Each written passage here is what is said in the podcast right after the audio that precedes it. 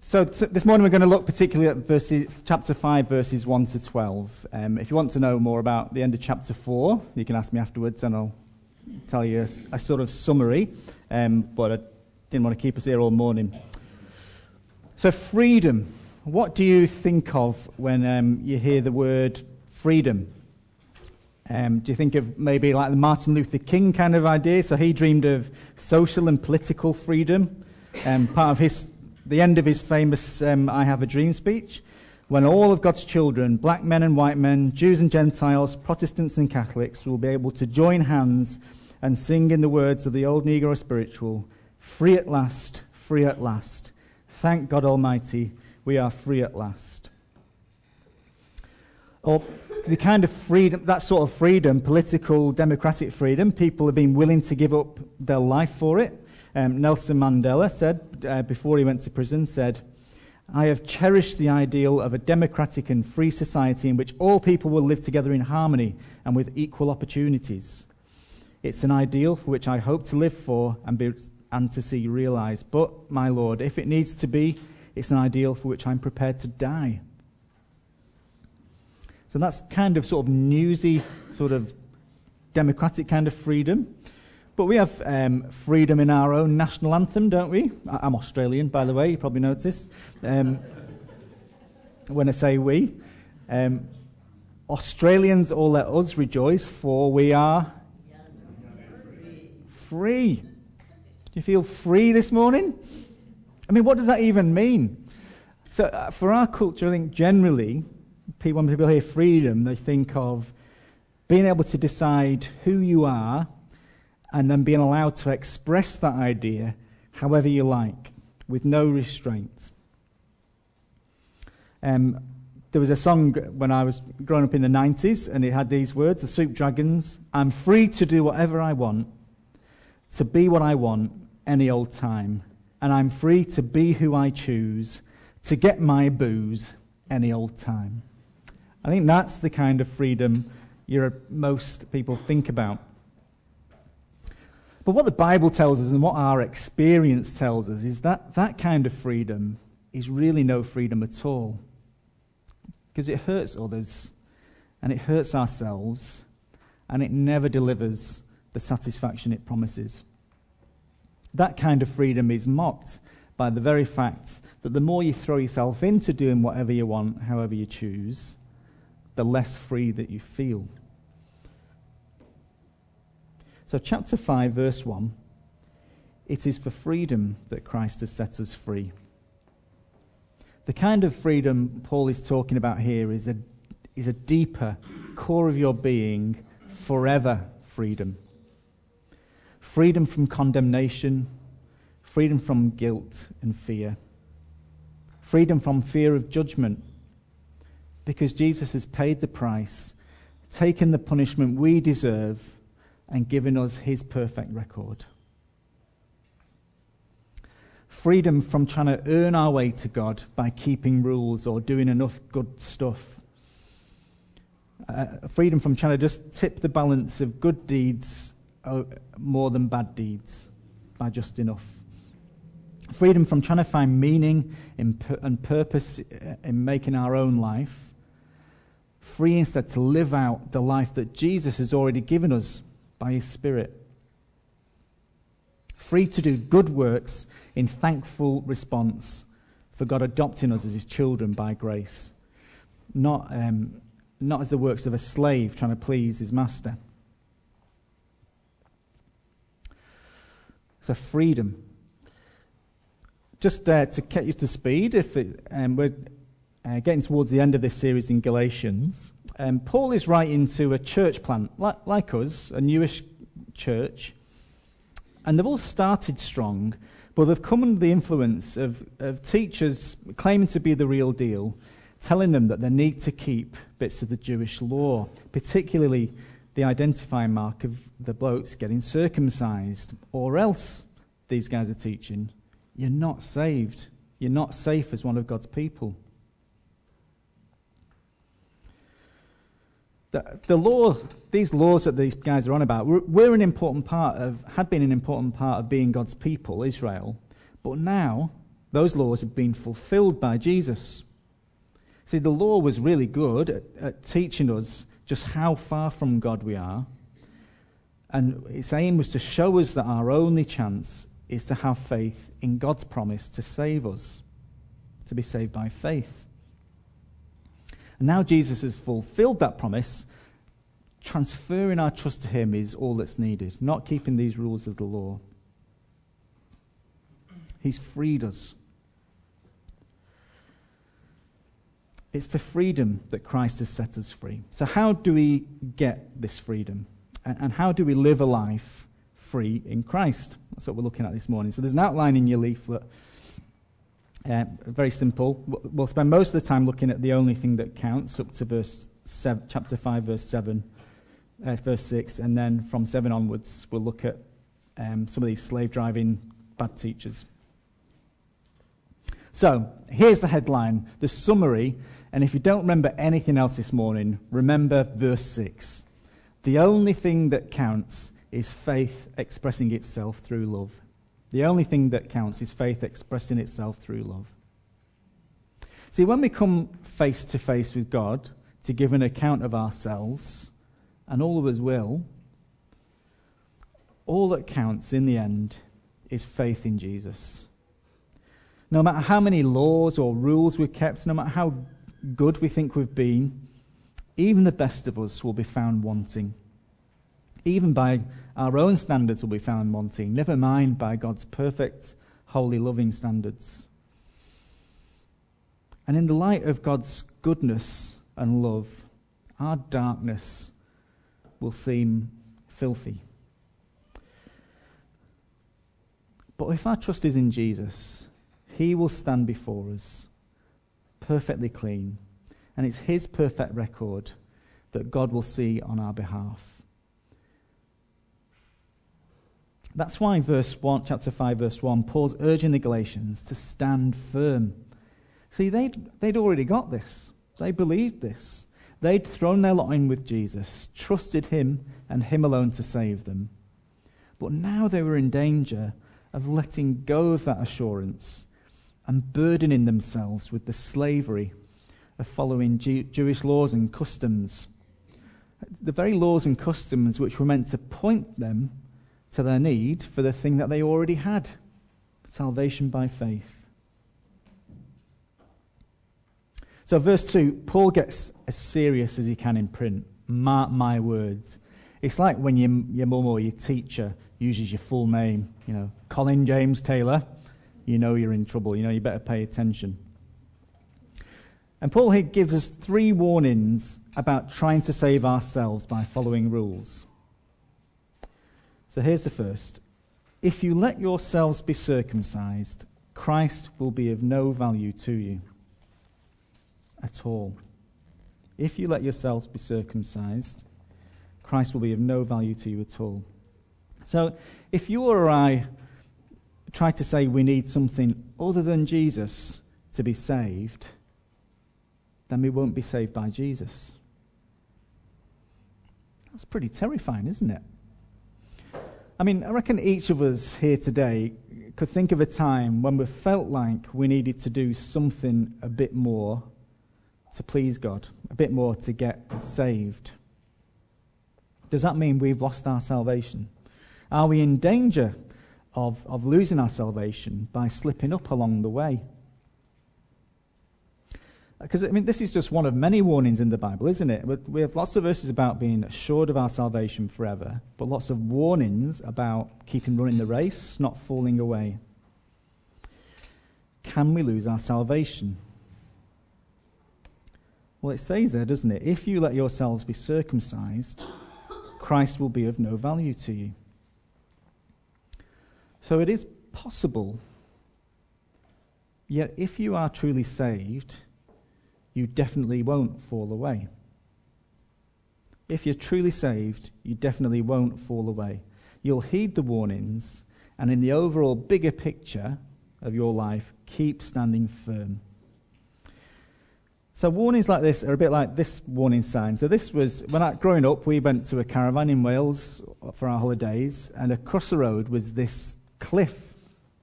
And, you know, six or seven years old, mum and dad let us walk up to the top of this cliff and we'd dare each other to walk around the back of that sign. But none of us ever fell off. And this sign helped make sure that we didn't. We didn't, people didn't just wander aimlessly. The sign was part of the way we didn't fall off the cliff. Warnings like this one in the Bible are one of the ways God makes sure that our salvation is assured, that we keep our faith in Jesus. So we can have confidence. You can have the same confidence for yourself that Paul had for these very Galatians that he's having a go at. If you look at verse 10, I am confident in the Lord that you will take no of view. So Paul's warning them, but he's confident that they're going to be all right.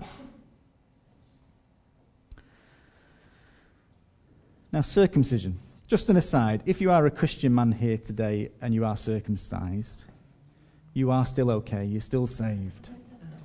So, ver- verse 6, I'm desperately trying not to look anyone in the eye, so anyway.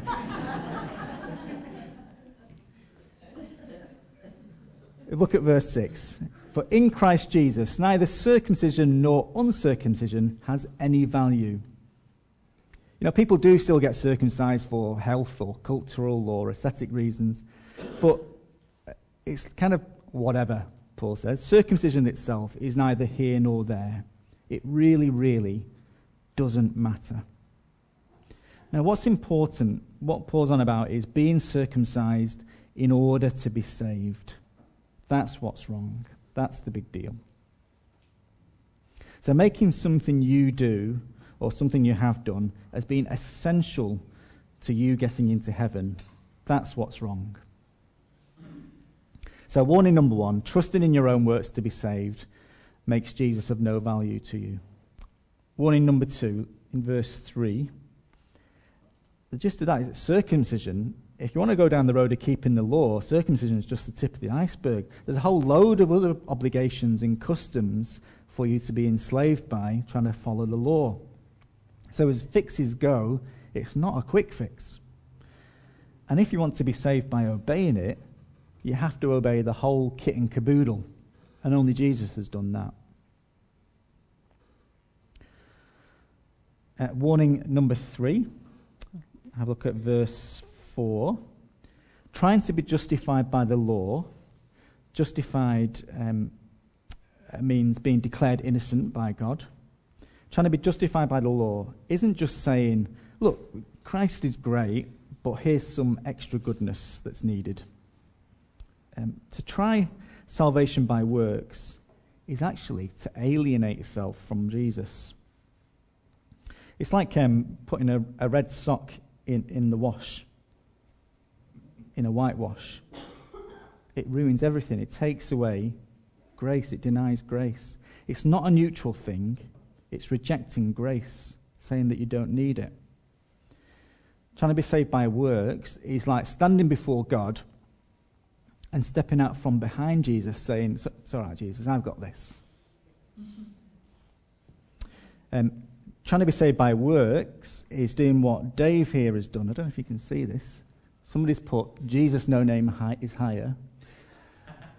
Dave's coming after. Trying to be saved by works. Don't be Dave.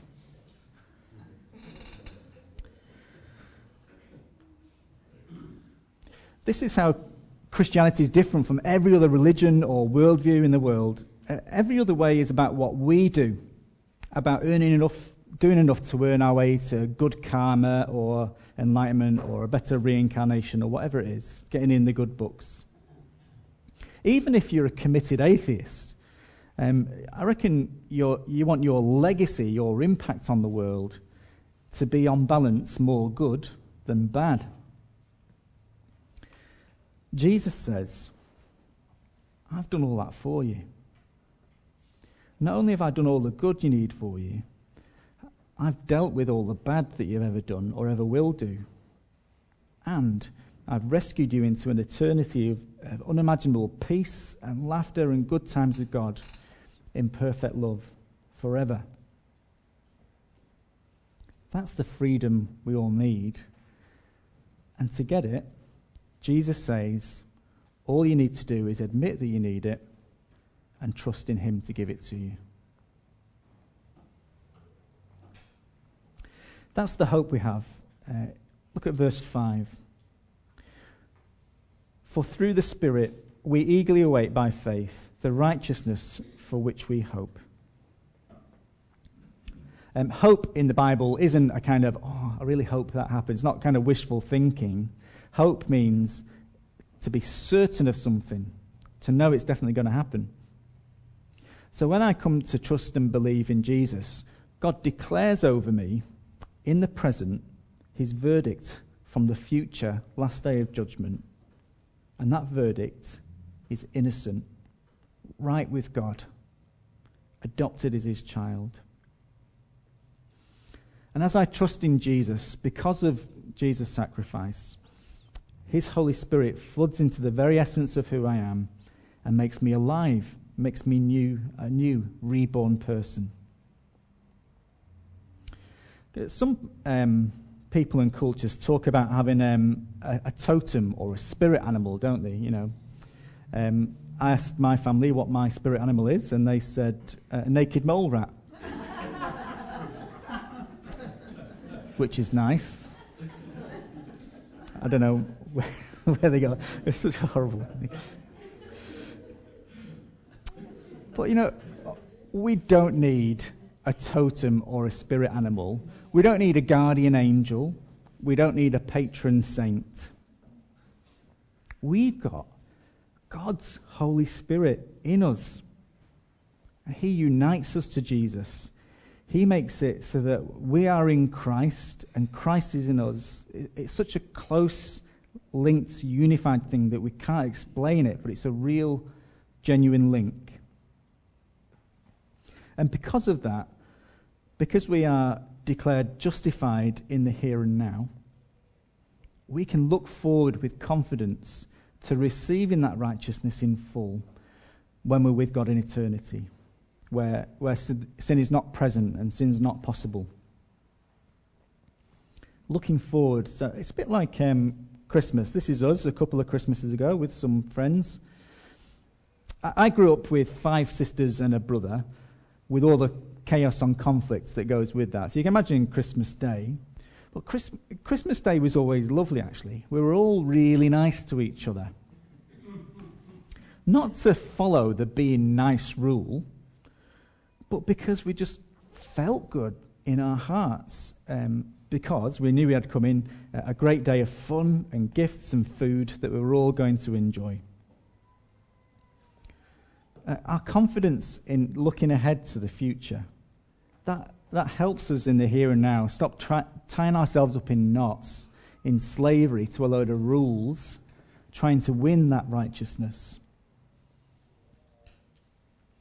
So, this is the, the, the kind of faith that is the only thing that counts faith expressing itself through love. Now, a quick aside an objection to being saved by faith alone, an objection to that has always been well, isn't that just saying, like, you can say you got faith in Jesus, then just go and do whatever you want? Well, no. See, that is again to mistake doing whatever you want for freedom. Now, our faith comes through the Holy Spirit, and He rewires us for our new life of freedom. See, left to our own devices, uh, what our hearts want to do is reject God and serve ourselves, do whatever we want. But God enables us to believe in Jesus through His Spirit, and His Spirit comes to live in us, to help us live out good works of love. So, good works, doing the right thing, is the genuine fruit of genuine faith. See, usually slowly and sh- but surely, sometimes miraculously quickly, God changes our hearts to be more like what they will be in eternity, longing only to please and glorify Him, hating sin. So the Holy Spirit changes us to want true freedom and reject false freedom.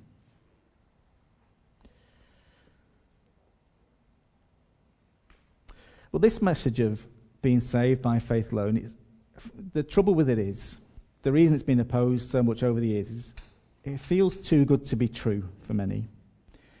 So we're always going to need to be on our guard against slave drivers. Slave drivers, that's our next heading. Let's assume, right, the Galatian Christians, they're not gullible, they're not stupid. Let's assume they're just like us, part of a new church plant that's been begun with the message of being saved by grace alone, by faith in Jesus alone. So, how have they been deceived? Or, as Paul puts it in a, an athletics race, racing metaphor, verse 7, you were running a good race. Who's cutting on you to keep you from obeying the truth? Let's just very briefly look at some, some features that just help us to recognize it if we see it. All right, so verse 7. Um, they've preyed on Christians who have started well. So, not people who've are a bit wobbly. They've preyed on Christians who have started well. Verse 8, they are persuasive. So, trying to persuade in and of itself is not wrong. That's what I'm trying to do when I preach here. That's what evangelism is. It's trying to persuade people about Jesus. But their kind of persuasion is not from God. So, just because an argument is persuasive doesn't mean it's true. We need to check it against Scripture. Um, jump ahead to verse 12. Uh, Paul calls them agitators. See, they're really annoying. They're causing trouble over and over. They won't let it lie. Now, look, it's part of the course in any church for us to disagree on occasion about a way forward or how to do something. But the norm is to go through that seeking unity in the gospel, sorting it out peacefully, and moving on. But the false teachers, their product is faulty. It's not really inherently good. So the only way to make it stick is to be so annoying that it's just easier to accept what they say, so, they, so you go along with them. So that's why the command in verse 1 is stand firm. Verse 9 false teaching isn't a minor thing because it affects the whole church. Just as a little yeast in dough doesn't affect just a part of it, but the whole. It's the same, this is the same metaphor Jesus used about the Pharisees' teaching. That's why we need to take it seriously. We mustn't have this a, sentimental view of teaching Christianity where we say, oh, well, we need to hear all points of view. No, if we know it's not true, cut it out. Uh, finally, verse 11 the telltale sign of any false religion, or any worldview, or any teaching is that they're offended by grace. Offended by grace. So, if you've poured yourself into staking your claim in eternity by the things you do, the message that, well, that's all very good, but it's not going to save you, is really offensive. But the truth is, none of us ever had enough about us to claim that stake in eternity. Um, in one of my old jobs in the UK, I had to assess the emotional impact of people's jobs to match them up to a pay scale. And I was interviewing some guys who worked in the research department of the hospital and asked them what was the most confronting thing they had to do. Part of their job was to help bring um, research done in the hospital to market, you know, patent it and all that kind of thing.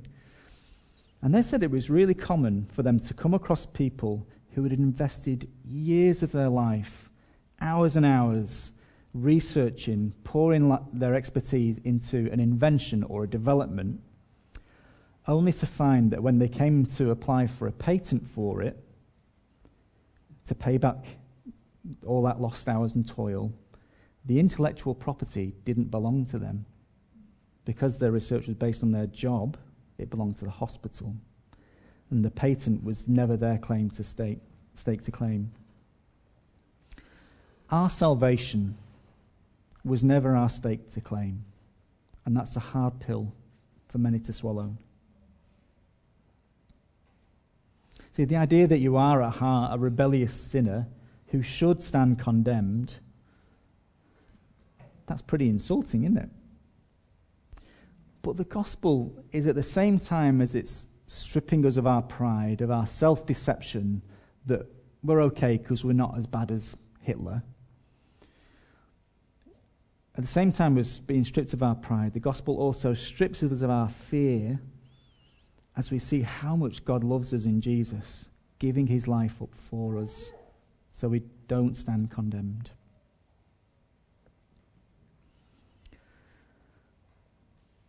All right, to finish, I've got three uh, ways to apply what we've thought about today. First, stand firm. See, you didn't miss anything when you first came to believe. The gospel really is that simple. You really didn't have anything to bring to the table, and Jesus really has done it all. Don't let anyone tell you different. I think where we're most tempted to add our own works is when we're convicted of a sin. You know, but the Holy Spirit helps us to feel the weight of it as we're being changed into Christ's likeness. And we can be tempted to overcompensate, to not just to confess our sin to God, but to try and make up for it. And of course, it's, it's good to go on and do good and grow in our holiness, but there is a step we mustn't miss and that's to throw ourselves on God's mercy and accept His grace. Accept the free gift that we really don't deserve. And then our increased holiness that we pray will follow isn't for our sake, but for His. And it's not to earn our way to Him, it's a free thanks offering, guilt free. So stand firm. Secondly, be warned. We'll always have people telling us that Jesus isn't enough. Because it's really attractive to try and win the race yourself. But it's dangerous. So it's okay to name error and refute it. And we must do that, in fact, because what we're doing is stopping people being alienated from Jesus. It's life and death stuff. But this is not an excuse to go and be horrible to everyone. Uh, our approach should be like Paul's those who, so, so if you notice with the Galatians themselves, for those deceived, he's gentle and caring and seeking to restore them. Straight down the line, but like a nice big brother. So, chapter 4, verse 12. I plead. Verse 19, he calls them my dear children. Um, verse 28, uh, brothers and sisters. Gentle and caring, but his harshest language is reserved for those teaching the lies. So, verse 12 As for those agitators, I wish they would go the whole way and emasculate themselves. Now, the Greek word for emasculate there is, well, it's exactly what you think it means. now, is that harsh? Is that being too harsh? Well, where people spend their eternity is at stake. Whether they're alienated from Jesus or not is at stake. And not just individuals, but whole churches. So stand firm, be warned, and lastly, be free. So we said circumcision nor uncircumcision has any value. It's neither here nor there, it doesn't matter. And for Christians, there's loads of things that are neither here nor there food, customs, observing holy days, clothing, music. Provided they aren't sinful, provided they glorify God and aren't leading others to go against their conscience, and you read 1 Corinthians 10 about that. If your conventions around those things help you fi- keep your eyes fixed on Jesus, great but never claim that they are an essential for salvation. And never burden anyone else with what is essentially your quirks.